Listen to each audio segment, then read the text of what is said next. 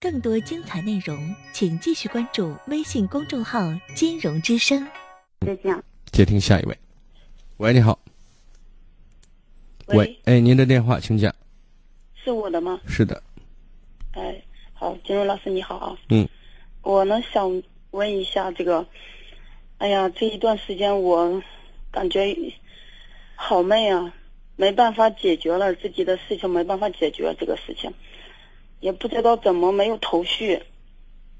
前一段时间我公公去世了，去世了完了以后，我一直没给他们，嗯，他们在一块过。完了以后，公公有病，我就回家了，回家了，管了他一段时间，管了他一段时间，他去世了以后，我们，嗯，我和我老公本来想 想回自己家，但是呢，可不行，不行了，完了以后，我又，嗯，那个婆婆，她那个病有点有点不太不太好，不太好，我们就在一块就住着呢，一直就在家待了都两个多月了吧。婆婆那个症状不好，她那个事儿还挺多，她那个有一点忧忧郁症，有点忧郁症吧。嗯，公公嗯去世的时候，她有点那个转换，她有点那个病情有点浮躁起来了，浮躁起来了，他那个就事就有点多，多呢我就感觉他有病是吧？他有病做什么我就我基本上就不跟他吭气儿，他说他的，我呢我就干我的。完了后这段时间，近期有一个礼拜吧，婆婆能那个平稳住了，她那个情况，她那个情绪平稳住了。但是呢，她每次有时候说话的时候很尖锐，让又让的人心里不舒服，每次都是那样。但是呢，我不能给他顶嘴又。结果呢，我的老公也是那个一天说不出说出三句话的人。这段时间呢，这段这段时间我就感觉吧，哎呀，我的心里的怎么那么这么挠呢？挠挠的难受，没人没地方说，没地方说吧。今天早上，今天早上，我老公他说：“那你，那你起来起来，我给你嗯起来。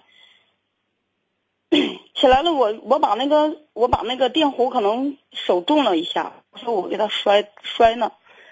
结果呢，我就我们就我们两个也没吵，这么些年我也没跟他吵过架。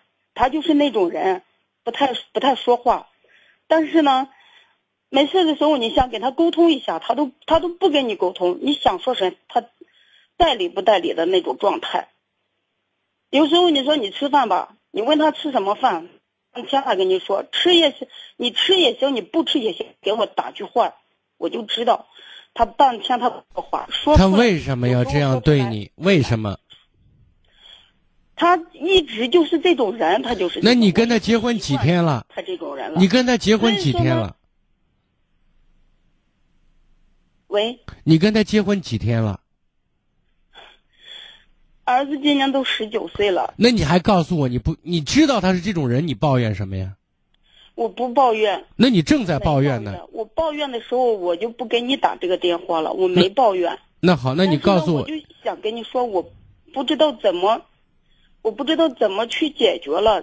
到现在了，你解决不了这个问题，你必须接受这种状态。你跟你老公能过到现在，是因为他对你还有用。如果他啥用都没有的话，你早就把他休了。这是他不好的点，但是这不是他的全貌。你现在从你婆婆那儿扯到你老公这儿，你最终你想说明什么？这个家里让你很压抑嘛，对吧？对，就是压抑。但是呢，我没有想到过，从脑子里从来没想到过就离开这个家庭，我没有想过。忙里偷闲可以给自己透透气。您今天打电话的目的是给自己松口气，是吗？我找不到我自己，我找不到方向了，我找不到解决的原因了。你不用找解决更多的原因，你只能说这是我的命，我得认。然后呢，觉得他不舒服，抽空出去散个心。今天给主持人打个电话，把自己这种怨气、不开心说出来，也算是一种倾诉和解决问题的方式之一。